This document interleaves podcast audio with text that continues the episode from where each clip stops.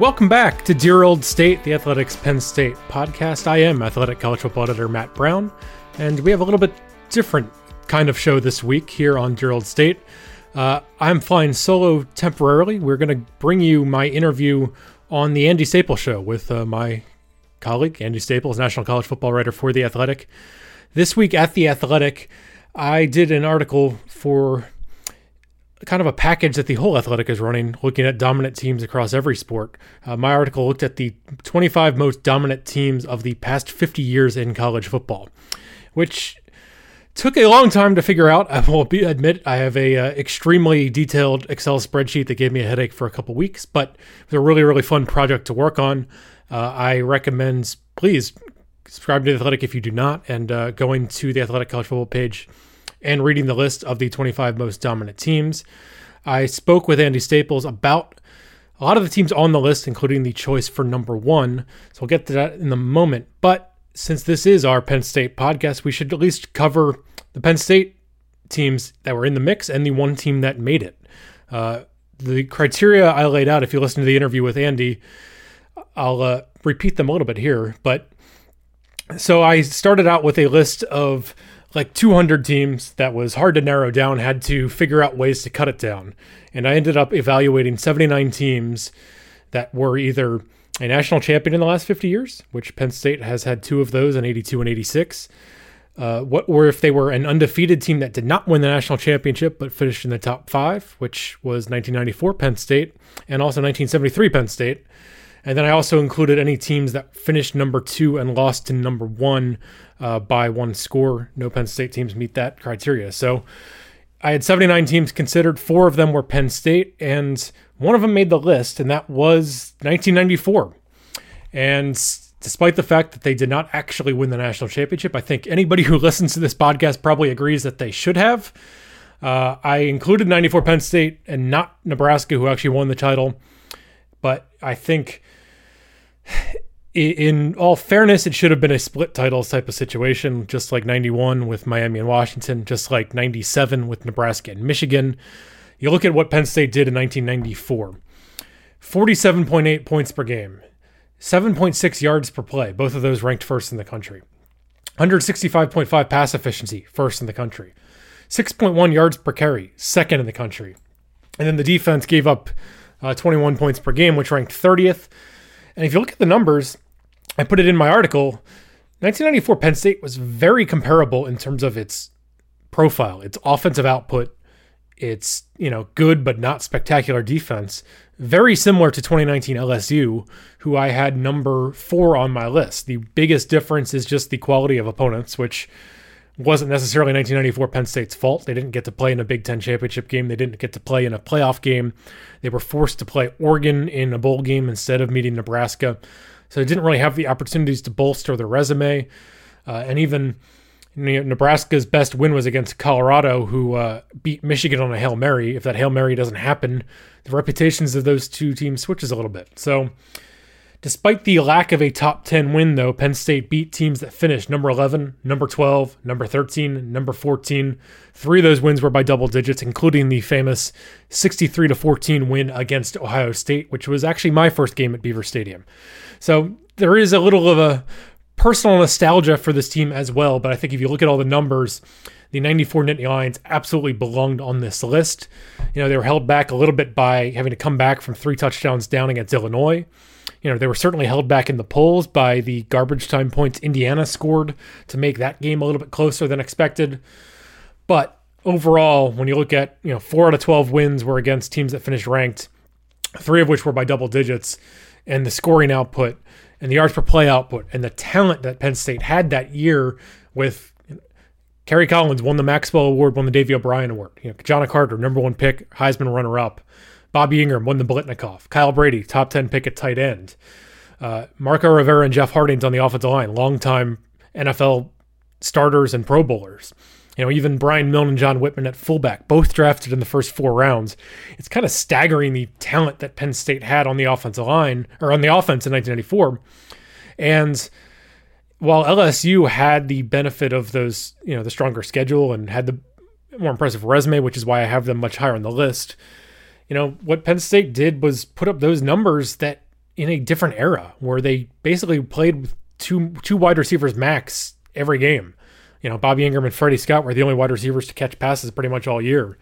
And Penn State was lining up under center. They weren't running RPOs. It was just kind of a bare bones offense in some respects that just out talented and outperformed everybody. So 1994 Penn State is my choice for Penn State's most dominant team of the last 50 years. I think most would agree with that. And they're certainly one of my choices for one of the 25 most dominant teams in college football in the past 50 years.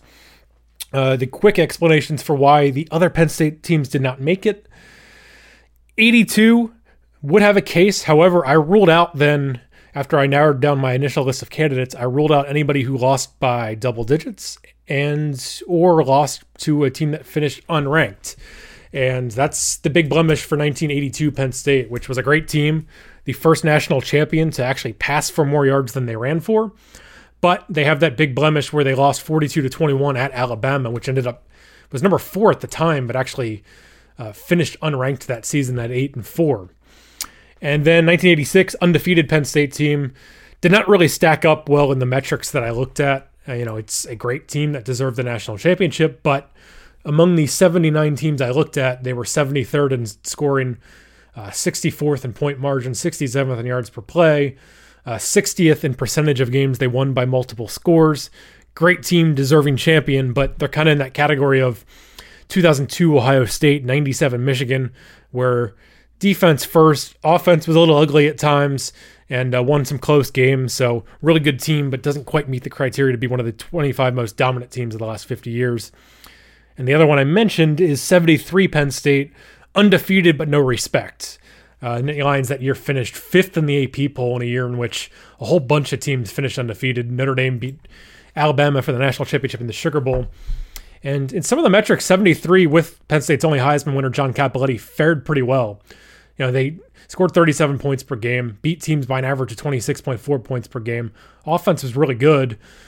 Just don't quite stack up in terms of quality wins, things like that. Schedule wasn't that great, which is what held them back in that discussion in the polls back in 73. So those are the teams that were considered, but I think despite its lack of national championship, which it at least should have shared, 94 Penn State was the most dominant Penn State team of the past 50 years, one of the most dominant ever. And again, this list goes back to 1970, so that means the undefeated Nittany Lion squads of 68 and 69 both were not considered for this list because they're just outside the last 50 years. So without further ado, I spent a lot more time going through the list, talking about number one, talking about who else was in the mix with my colleague Andy Staples on the Andy Staples Show. So thanks for listening. Here is that interview in full. Matt Brown from The Athletic has ranked the 25 most dominant college football programs of the past 50 years. And this is one of those things where no one's ever going to agree on this, although I think everyone should agree on number one. We'll see if that has held true. But Matt, why do you do this to yourself? You always have these rankings where you're ranking teams across eras, and people are just going to get mad at you. Yeah, I don't know why I keep coming back to it, but I don't know. I find it fun. It's college football. Like, what else are we doing? I mean, The Athletic is like doing this across a bunch of different sports, but I somewhat happily volunteer because I like digging into research and things like that. And I feel like people have generally been nicer than usual about this one, so maybe I did it right. I don't know. People disagree, but like a lot of people seem to have get what I was trying to do at least, which is nice. Well, your criteria were excellent, I thought. The way you set this up was really interesting because so they're all national champions. So there's 59 teams, which you had split national titles in some years. You also had all the AP top 5 teams that finished with perfect records but did not win a national title. And then you had AP number 2 teams that lost only to the final number 1 team by one score or less.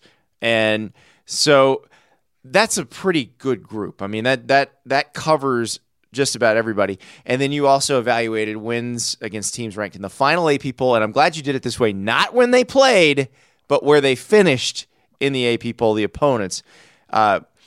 Average point differential, yards per play allowed, yards per play differential, percentage of games won by 2+ possessions, talent level, which would be All-Americans, top 100 draft picks, future Pro Bowlers, So you had a lot of nice objective criteria, and I think what hamstrings a lot of these lists, Matt, is it's just I think it's this, I think it's this. But you had some very, very good criteria here to back up what you did. Yeah, I started with, I mean, like the criteria you listed there, I ended up with 79 teams, which I made sure to emphasize. I don't think those are the 79 best teams of the last 50 years. I thought it was, I need to get this list down to a manageable number of teams that might have a shot or at least deserve to have their argument heard for being in that 25. So I started with a list of, in Excel, of like 200 teams. I don't even remember what I did initially to get that. And I'm like, okay, this needs to get more manageable. So I wanted to get it down to a more reasonable number of teams that at least deserve to have their case heard. And then I spent like 2 weeks just working on this spreadsheet with all kinds of different numbers and all different kinds of ways to compare and rank them with each other. And there ended up being like 10 categories where I ranked all of these 79 teams against each other. So I could get a good sense of, okay, this team might've gone undefeated, but they don't really stack up well in any category. They're out. Or these teams are obviously in. And then there was obviously a bunch of wiggle room when you get from like, you know, number 12 through number 40. And I think it's important to state that the margin between some of these teams is really, really close. And sometimes, even if it sounds like this isn't the way it should be, sometimes even like a missed 2-point conversion kept a team out because they didn't win the national championship because of it. Well, and so we'll start with number one, because this is one I there's going to be some argument over this, but my guess is anybody who was alive and watching college football during this season is not going to have another choice. I think you're going to get people who say 2001 Miami should be number one, but most people who are paying attention to college football in 1995 will agree with you on 1995 Nebraska, because this team just kicked the living crap out of every team it played, and it played a bunch of really good teams. The closest game it played was 14 points. That was Washington State. Washington State had like an 87-yard touchdown run right off the bat, but everybody forgets that game was 28-7 going into the fourth quarter, Nebraska winning. So it's just they destroyed everybody, and then you get to the national title game against Florida, and so I'm a senior in high school when this game's going on. I was working at Champ Sports in the Seminole Town Center Mall, and I was thinking, okay, this is good. So the mall closes at 9. I'll be able to get home and watch most of the game. Now, at this point, I have not decided where I want to go to college. I am certainly not a Florida fan, even though that's where I ended up going. But so I was thinking, all right, it'd be cool if Nebraska could beat these Gators, because all these Gator fans I live around here in Orlando are really obnoxious, and I don't want to deal with them. I figured I'd get to watch a competitive game by the time I got home. By the time my shift was over, the game was over. That sounds about right. It was unbelievable. It was over. They Florida goes down the field, and Chris Doring catches 4 passes on the first drive, and they kick a field goal because they couldn't punch it in. And you're like, okay, they're gonna be fine. And then Nebraska just overwhelms them. I mean, here's the thing about that game too. It's like Florida, if it wasn't for this game, we're talking about them in this same discussion. They were 12-0. They beat every team by double digits, which is gets you on this list, like doing that. And they played some really good teams. They beat the final number 3 Tennessee. They beat 62-37, which is, you know, almost identical, or not quite identical, but sounds similar to what ended up happening in the national championship game. And they beat Florida State, who ended up finishing number 4. They beat them by 11. So undefeated, beat number 3 and 4, basically blew out everybody. That's all-time dominance. And then Nebraska comes out and beats them 62-34, so 38-point margin of victory. Not only that, they beat them 629-269 in total yards. Well, and it just was close. Never close. There was never a chance that Florida could win that game. And that's what made that 95 Nebraska team. There was never a game where an opponent had a chance to win the game. Not a single one.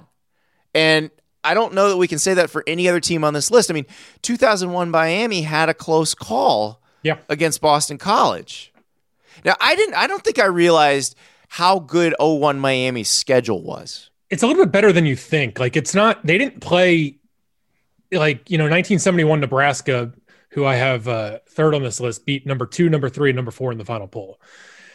2001 Miami didn't do that, but 6 of the teams they played out of 12 ended up finishing in the top 25. So they beat a bunch of like good, solid teams.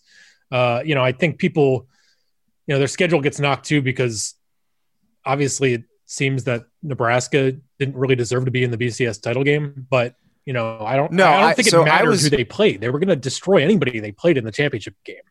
I was covering Tennessee that season for the Chattanooga Times Free Press, and Tennessee beat Florida. Remember that the Florida game against Tennessee was moved to December because it was the week of September 11th. So September 11th is the Tuesday, and then the game was scheduled to be that Saturday. They ended up moving it to the week that was originally going to be the SEC championship game.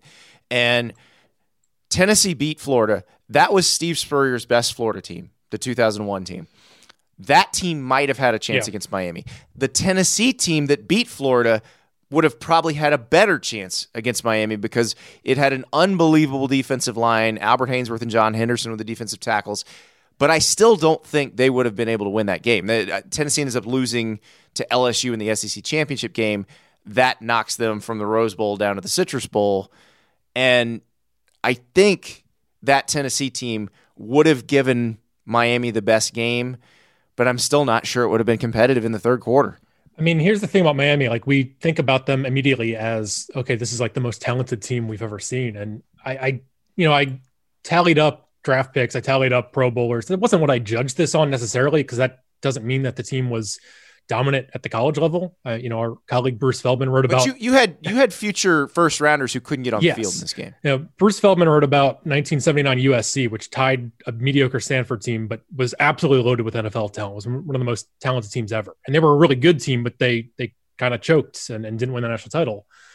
2001 Miami did not choke. And this is a team that had 13 future Pro Bowlers on its roster.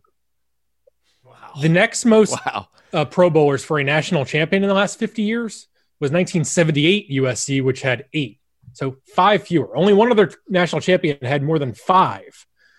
Miami had 13. I mean, they had Clinton Portis, Willis McGahee, and Frank Gore in the backfield alone. You know, Bryant McKinney was an offensive tackle finisher in the top 10 of the Heisman. Ken Dorsey absolutely was a 2-time top 5 Heisman finisher. They had 10 first-rounders on defense. Like, it's just... it's absurd. And, you know, all those categories you listed off that I kind of considered here, all the categories where I ranked these 79 teams against each other, 2001 Miami was the only team that finished in the top 25 of all of those categories. You know, they were 6th in point differential, 11th in yards per play differential. They were, again, I don't think their schedule was the best, but they were actually number 1 in terms of percentage of games that were wins against teams that finished ranked. 50% of their games were wins against ranked teams. 10 of their 12 or 2-score wins. They had a couple close calls, but overall, and the national championship game, you know, the final score was not really indicative of what actually happened. It was 37-14. It was 34-0 at halftime. Like, yeah, I was gonna say it was over in the first quarter. So yeah, that one's. I mean, so 2001 Miami's number 2. You've got 71 Nebraska, which I wasn't born yet when this game was played, but I've watched the whole game on YouTube, the original game of the century, Nebraska-Oklahoma in 1971, was incredible. And Nebraska ends up winning that game 35-31. It was number 1 versus number 2. And I just think, you know, this is one of those teams that today we would look at it, you know, and say, wow, you know, these guys were amazing. But I wonder, you know, with those that offense, could you transplant that team today and win? Because, like, I think 95 Nebraska running the offense they were running would still destroy people today. I'm not so sure about 71, but they had some, you know, an amazing option offense. Johnny Rogers, you know, was one of the most electric playmakers college football's ever had. And really, though, it was their defense. And among all these teams I considered, Nebraska had the lowest average yards per play allowed among all of these teams that year.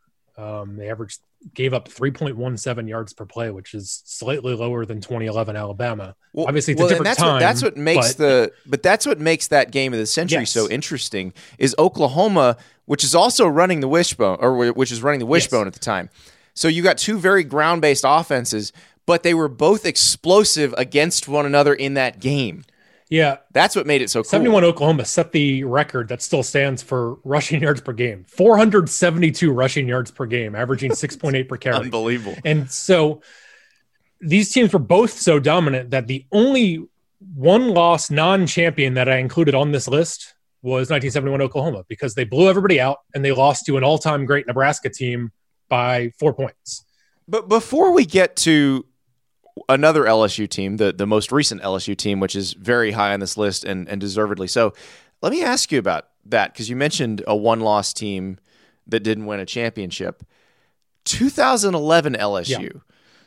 Back then, we looked at that as maybe the best resume that had ever been put together going into a title game. And you think about it, they beat the Pac-10 champion, Oregon. They beat the Big East champion, West Virginia. They beat the eventual national champ on the road in Alabama. So why did they not make this? What was hamstringing them? I'm guessing you're going to say Les Miles' offense, but well, I'm going to say the initial criteria. They ended up finishing number 2 and lost a game by double digits. And I think there's a legit. They lost 9-6. They lost 21-0. Oh no, you're right. They lost 10-0. Or 20-0. You're right. So I didn't think about that. I think they have a legitimate. They won 9-6 because this was a great team. Like if I was ranking the best teams of the last 50 years and I had a top 50, 2011 LSU's in there. They were a great team. They beat the national champion. They just fell flat on their face in the national championship game. But obviously they were an all-time great team. But just to the criteria I laid out to narrow it down to these 25 most dominant. Can we include a team that lost 21-0 in the national championship game, didn't cross midfield until the fourth quarter, and had 92 total yards? So and you're right, and so that's John Hayes, our producer, and I were talking before this. No Ohio State teams on this list either, and I was thinking, 2014 Ohio State is an absurdly talented group that was dominant down the stretch, and I'm like, wait a second, they lost to a team that finished 6-6. They lost at home to a team that finished 6-6. That was too disqualifying. So when I had this list of 79, I had to find other ways to just kind of narrow it down, beyond just looking at the numbers. And some things I'm like, okay, 25 is a pretty exclusive list. That's literally at most less than half the national champions in the last 50 years, because there's been 59 national champions. So it's an exclusive club. So I'm like, all right, if a team lost to an opponent that finished unranked, they're out. We're talking about whole season dominance. If they lost by double digits, they're out. 2014 Ohio State was, by the end of the year, no question, one of the 25 most dominant. Clearly the best team in the country, yeah. But they lost by double digits at home to a team that finished unranked. That's two disqualifying factors in one. I mean, even in October, I was at the game where they needed double overtime to beat a really mediocre Penn State team on the road. So they weren't even in the top 5 until December. Great team at the end of the year, but we're taking into account the whole season. So yeah, Ohio State's definitely interesting for this, because you look at it, they're one of the 5 most dominant programs of the last 50 years. So consistently good. They hardly have ever had a bad team, but 2014, they lost that, an early game to a mediocre team. 2002, they won the national championship. Great team, deserved the national championship, but that team had a knack for winning close games. And if you look at all the categories I kind of tallied up here, they really didn't stack up favorably. Great team, but didn't deserve it. So I think this past year, if the 20, one of our Ohio State writers, Bill Landis, emailed me, not taking issue with it, but just wondering where 2019 Ohio State would have fit in. And if you don't look at where they finished, which was number 3 after losing a semifinal, they absolutely would belong based on what they did in the regular season. Their numbers stack up really, really, really, really well. It's just, it's hard to include a team that ended up finishing number 3 in a list of the most dominant teams. Well, let's talk about the team that finished number 1 last season, because LSU, I have a feeling, because, this one of those where we're talking about it now and you think, okay, is this recency bias? Are we just saying the one we just saw? I actually think we're going to look at them as better as the years go on, as we see how many great NFL players come off this team, as we see how many great NFL players come off the teams that they throttled. That Georgia defense that they played in the SEC championship game was awesome. They beat them 37-10. It was never close. The Clemson team they played was loaded. They beat them 42-25. Auburn had a great defensive line. Alabama had all those great receivers, had Tua. I really think we're going to look at that team the way we look at 01 Miami and 95 Nebraska before all is said and done. Based on their draft output that we saw in April, I mean, you very well might be right. And you look at, you know, what knocks them is their defense. Their defense for all of these teams was mediocre, but it didn't matter. I mean, they also play in a different era. Yes. And so, and it can be hard to compare two resumes. Like we're looking at 95 Nebraska. They didn't get to play in a Big 12 title game. They didn't get to play in a playoff semifinal. They probably would have blown those teams out by double digits too, and had even more quality wins. So unless you played three more games, but it's that's the schedule. But their defense has it easier when they're playing as teams that huddle and that don't play out of the shotgun. I mean, Florida didn't, and we'll get to this when we get to 96 Florida, but Steve Spurrier didn't even want to get in the shotgun in 1995. So if you watch that national championship game again with Nebraska and Florida, Nebraska's teeing off on Danny Werfel. So that's the thing. LSU is dealing with very sophisticated offenses that are designed to score a ton of points and designed to gain a bunch of yards and do it quickly. So I don't knock them as much for their defense. And remember, once Grant Delpit got healthy, their defense was pretty darn good too. So, I mean, look, the 15 games, they benefit from this era where they can play that many games and rack up a better resume. But the fact is they took advantage. They beat five teams that finished in the top 10, four of which were blowouts. The other game was against Alabama, so who cares? They beat Alabama 46-41. Impressive. And so it's, you know, they beat number 2 Clemson, blowout. Number 4 Georgia, blowout. Number 6 Florida, ended up being by 14, close game, but still beat them by double digits. You know, ran Oklahoma off the field and then beat Alabama. And Joe Burrow's numbers, 7 games that finished against 7 teams that finished ranked. Joe Burrow completed 75% of his passes for 2,783 yards, 27 touchdowns, and 2 interceptions. It's the best passing season we've ever seen. So, you know, I think 4 is a good spot, but I think you're right that it's hard. It's always hard to place a team where we just saw them play. Sometimes you put them too high, sometimes too low. It's tough. So I am curious to see how they are viewed 10, 20 years down the road. Let's talk about the team I know best on this list, because I was actually surprised at where it finished and probably not in the way you think. So I was a freshman walk-on offensive lineman on the 96 Florida team. It finished 12th. Yep. I thought it would be lower. I didn't think it would be this high. Why is that? And I think part of it was, again, I remember I said I wasn't a Florida fan before I decided to go there. And I don't think I quite understood the history or how good the opponents were that year. So I was talking to John Hayes, our producer, before the show, and we were talking about the LSU game that year. So that LSU team finished number 12, was outstanding, had Alan Faneca, had Kevin Falk, just an absolutely loaded roster. That game was 56-13. So my opinion of that LSU team was not particularly high. That's interesting. I had seen them on film before the weekend. So I actually had to study their offensive line because I was on the scout team. So I was Faneca that week. And that's the dumbest personnel decision the GA in charge of the offense, you know, the scout team offense ever could have made, because you should have put a better athlete in there as Alan Faneca. It was just that I had been the right guard for the last couple of weeks. And they're like, yeah, you just stay at right guard. And I'm looking at the stuff that they have him doing, and I knew Alan Faneca was going to be a Hall of Famer from the moment I watched him on tape at LSU, because you don't do some of the things that he would do, where you're pulling out in front of, like, say, Kevin Falk, who's super fast, and not only are you going to hit a linebacker, like normally you'd hit the Mike linebacker in that situation. No, he's hitting the play side linebacker who's already got a head start on Kevin Falk. So he's outrunning Kevin Falk and outrunning this linebacker to get to him. So, I mean, stuff like that. But the thing was, that game was won with so much ease. It was like, oh, okay. And then Auburn came in later, and they were really good. He scores 51-10. So it was just, I think part of it was my head spinning so much. I wasn't watching a ton of other college football because I was just trying to deal with all the being a freshman in college, being on this football team, all this stuff.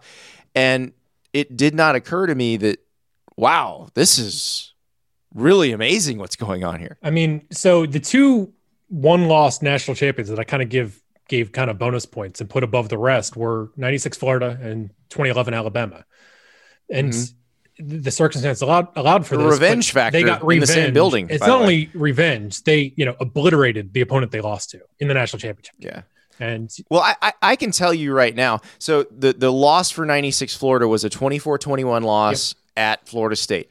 You know, that was a game where Zach Pillar, the starting left tackle, was hoping he could go. He tries to move around on the field before the game, and it becomes clear that he's not ready. Cooper Carlisle, who would go on to become a really good offensive lineman in college and in the NFL, he comes in as a redshirt freshman trying to deal with these monsters from Florida State. Florida State had Andre Wadsworth, Renard Wilson. I mean, they were incredible on the defensive line. And so they're just teeing off on Werfel, and Spurrier finally goes to the shotgun at the end of the game, which actually gave Florida a chance. Like, people forget. It's weird having been through that game on the sideline, like, it felt like a total ass kicking, but the game was in reach in the fourth quarter. Right. It was a 24-21 game. And so I remember going to practice the next Monday, and Wiley Rich, who was the starting center that year, because Jeff Mitchell had gone down in the Georgia game. Wiley, you know, is asked to spend extra time working on shotgun snaps with the quarterbacks. And you realize, oh, they're going to really run out of the shotgun now. And they did it against Alabama in the SEC championship game, and Alabama couldn't do anything, and then did it against Florida State, and it was a total ass kicking. And that's what it was. It was weird because in the practices before that Sugar Bowl, we were giving the starting Florida defense, a lot more trouble than Florida State wound up giving them. I don't know what it was. There were some really good players, not me, but there were some very good players on that Florida scout team who would wind up becoming, you know, good starters down the road. But I just think it was a case where we knew we were better than them. We knew we were a lot better than them and weren't going to let it happen again. So so here's some numbers to back up my point that you guys deserve to be here. Among these 79 teams, Florida was 7th in scoring, 14th in point differential, 5th in yards per play margin, 11th in percent of games that were wins against ranked opponents, 8th in top 100 draft picks over the following 3 years. Pretty much everything but scoring defense, 96 Florida stacks up like among the top 25, top 30, so among these teams. So all in all, I think somebody raised the point. Florida fan said, I think 2008 Florida was more dominant. And I think that point can certainly be made.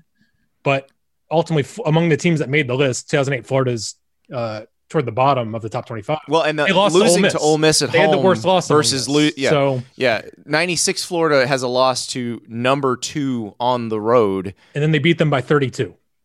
Yeah. And Ole Miss was good that year. They were good. Ole Miss wins the Cotton Bowl that year, but it was not a case of, you know, it wasn't the number 2 team in the country. So the highest ranked Nick Saban Alabama team on this list, which I thought was interesting, is at number 13, 2011. And this is clearly their best defense of the Saban era. I don't know if it's the best offense. I mean, the offenses got better after he changed philosophies. But this team was... you could not score on them. So if you look at, you know, it's not only like, I mean, the game has changed even since 2011, obviously significantly, but if you look at all of the defenses of the entire decade, the 2010s, 2011 Alabama gave up 3.32 yards per play.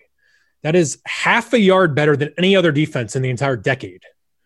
They gave up 8.2 points per game. I think it's like, they're the only team that gave up single digits in the 2010s. So, you know, giving up single digits and in the 70s wasn't that uncommon for great teams. In the 2010s, it's ridiculous. Yeah, and it's funny because we look at how dominant Saban has been at Alabama, and you think, okay, why aren't any of these teams in the top 10? The team that would have gotten in the top 10, except it got destroyed in the national title game and therefore doesn't meet your criteria, would have been the 2018 team. And that puts Clemson pretty high. I have Clemson number 6 on this list, and that was a team that had a couple close calls in the regular season, but I did kind of give bonus points, so to speak, for, you know, really dominant championship performances, which I think if you're undefeated, that makes sense. And that 2018 Clemson team beat Notre Dame by 27 in the semifinals and then beat Alabama 44-16, which is twice as bad as any other Nick Saban loss at Alabama, which I think certainly makes it deserving. So Alabama, I mean, has a number of teams on this list. You know, 2017 was really, really good until, you know, except for that Auburn game. You know, 2016, our colleague Aaron Suttles, who covers Alabama for The Athletic, thinks 2016 should have been the best Alabama team, but they ended up losing the national title game close. They would have easily been on this list, but they lost close to a Clemson team that didn't make this list either because it won like half of its games by single digits and lost to Pitt. Yeah, too many close calls. That was when I remember Dabo the called them braided rope, and you're like, okay, when's that rope going to end? It did against Pittsburgh. They ended up losing to Nathan Peterman in Pittsburgh. But you're right. Matt, which of these teams were you surprised was on the list, like that you thought was not as strong of a national championship, not championship team, but wound up being one of the best 25? I don't want to say I'm surprised they're included. I do want to shout out 91 Washington. I knew that I knew they would be included. They're way up there. I don't think people realize how great that team was. Like, they were never number one in the AP poll. They shared the title with Miami, and, you know, they both deserve the national title. I'm glad it was a split. That team was really, really, really dominant with one of the best defenses. They're one of only three national champions. One of four national champions in the past 50 years. They scored more than 40 per game, gave up fewer than 10 per game, joining 74 Oklahoma, 93 Florida State, and 2001 Miami. So I think people might be surprised that they're in the top 10, but I think they deserve it. And, you know, one of the other ones I think was tricky was, I just mentioned them, 93 Florida State, who I ended up including at number 18. Lost to Notre Dame. So it's a controversial championship because they lost to the team that ended up finishing number 2. And Notre Dame didn't win the championship because they lost to Boston College. Florida State ended up beating Nebraska in the bowl game. So they were a tricky case, but if you look at like all of their numbers, that was a dominant team outside of the Notre Dame game. And they played a really tough schedule. They are the only national champion in the last 50 years to finish number 1 in scoring offense, number 1 in scoring defense. And they did that with a loss. They did it with a tough schedule. You know, they beat number 5 Florida, beat number 3 Nebraska, 15 Miami, 19 North Carolina, 23 Clemson. Had the Heisman winner Charlie Ward, great defense led by Derek Brooks. So they were one of those tricky ones because I think just one of the things they're known for is kind of a controversial national championship, but they were a really dominant team otherwise. So it was hard to leave them off just based on all the numbers that kind of backed up their case. Well, and interestingly enough, 99 Florida State, the school's second national title, only wire-to-wire number 1 team ever. First one. 2004 USC 25. Also. Oh, that's right. I'm sorry. That's right. So, but this was the first wire-to-wire number 99 Florida State, like, I expected them to be higher. And it's like I couldn't leave them off, undefeated. It's the competition. It's the level of competition is the problem. They were among the 79 teams, 60th in scoring defense, 60th in yards per play defense, 67th in yards per play margin. And none of the, you know, they were pretty good in terms of their resume, in terms of like number of teams they beat that finished ranked. They had a good win against Michael Vick and Virginia Tech in the national title game. But otherwise, like their offense was just kind of middling among these teams. Defense was lower end. Again, they were really good just compared to these other historically dominant teams. But just remember the ACC is still weakest at this point. You know, Georgia Tech is the best ACC team they play all year. Florida wins the SEC East that year, but is not an all-time great Florida team. Miami's pretty good, but they're not quite there. They're still coming out of the whole probation and dealing with all that. So I just think a lot of it was they didn't really get a chance to flex on a lot of people, you know, a lot of really respected opponents. And I think that may hold them back because I remember watching that team, and if you think about the roster on that team, they were loaded. Like, I would have loved to seen this team against the 2001 Miami team because I think it could have given them a game, and the 2001 Florida State team obviously did not give Miami a game in 2001. Yeah. So I will say one other kind of surprise for me was how like the USC teams of the mid 2000s are viewed. I ended up including 2004 USC at 9, which I didn't really get pushback, but I feel like most people would probably say that's low. Like, but I think the way Texas beat them the next year reframed the way we looked at those teams. Because remember going into that Rose Bowl. Yes. ESPN's doing is this the greatest dynasty of all time? And just, I mean, essentially going down the checklist of how do you piss off the Texas players that are about to play USC. So but here's the other thing about those teams. Like, I think they were rightfully viewed as historically great teams. They were loaded with talent. But it's also the dynasty aspect and the fact that they back-to-back national championships, almost won another one, makes the individual seasons be viewed as more dominant than maybe they were. But 2004, until the championship game, I mean, they had plenty of dominant wins, but they also one close against Cal, one close against the mediocre Stanford team, one close against UCLA. Jeff Tedford and Aaron Rodgers had their number. And if you look at like some of their numbers, they don't actually stack up that well. They're good. They're kind of middle of the road among these teams considered, but I kind of gave them a bonus because they destroyed Oklahoma in one of the most dominant performances in the championship game ever. In fact, the third best blowout in a matchup of number 1 versus number 2 ever, just behind Nebraska, Florida, which was number 2 on that list. Number 1 on that list is 1945 Army Notre Dame. So when you have a dominant national championship performance like that, it certainly helps your case because Oklahoma was a really good team that year. But then I think people would say yet another title game I was excited to watch, but I had to work. And by the time I got to watch it, it was over. I think the other team people would say, why didn't 2005 USC make it still, even with a close loss to Texas? Their defense doesn't actually stack up that great compared to some of these other teams. And we look back to that season, we're talking about all-time great status. Well, they needed that late drama to beat Notre Dame. They, despite Reggie Bush having one of the best performances we've ever seen, they needed a fourth quarter comeback to beat Fresno State. I think they were trailing Arizona State too. So those teams, I think, were obviously awesome, amazing, but their numbers did not stack up quite as well as I thought they would. It is one of those things that we can debate endlessly. So there you have it. There was my conversation with Andy Staples about the 25 most dominant teams of the past 50 years in college football, a list that includes Penn State at number 17 for the 1994 squad. And also, it should be noted, surprisingly, 1994 Penn State is actually the only Big Ten team that made the list. And that is because Ohio State, while one of the most dominant programs of the last 50 years for sure, probably among the top 2 or 3 of those.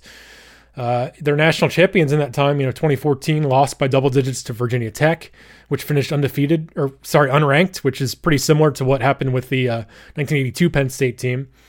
And then Ohio State also was undefeated and won the championship in 2002, but that team didn't make the list, was kind of similar to the 86 Penn State team in that their metrics just weren't great enough to be considered one of the most dominant teams. So, Penn State 1994 on the list as the only Big Ten representative. So there's a mark in Penn State's favor there. So that will do it for this special, little bit different episode of Dear Old State. Thank you for listening to my interview on the Andy Staples Show. And be sure to check out all of our great content at The Athletic, especially the Penn State content from my co-host here, Audrey Snyder. Audrey has been doing some great work on recruiting, on last week she put out a very, very large article that I edited of the notes and quotes about every scholarship player on Penn State's offensive roster. And check that out if you want details about what coaches were saying about all of their players this spring. And then pretty soon she's going to have an article looking at all of the scholarship defensive players. So be sure to check that out at The Athletic. And I know she is working hard on some other bigger long-term projects too that you'll want to keep an eye out for. So we will be back soon to discuss more Penn State football on Dear Old State. And, of course, check out our nonstop Penn State football coverage from Audrey Snyder on The Athletic. So thanks for listening to Dear Old State.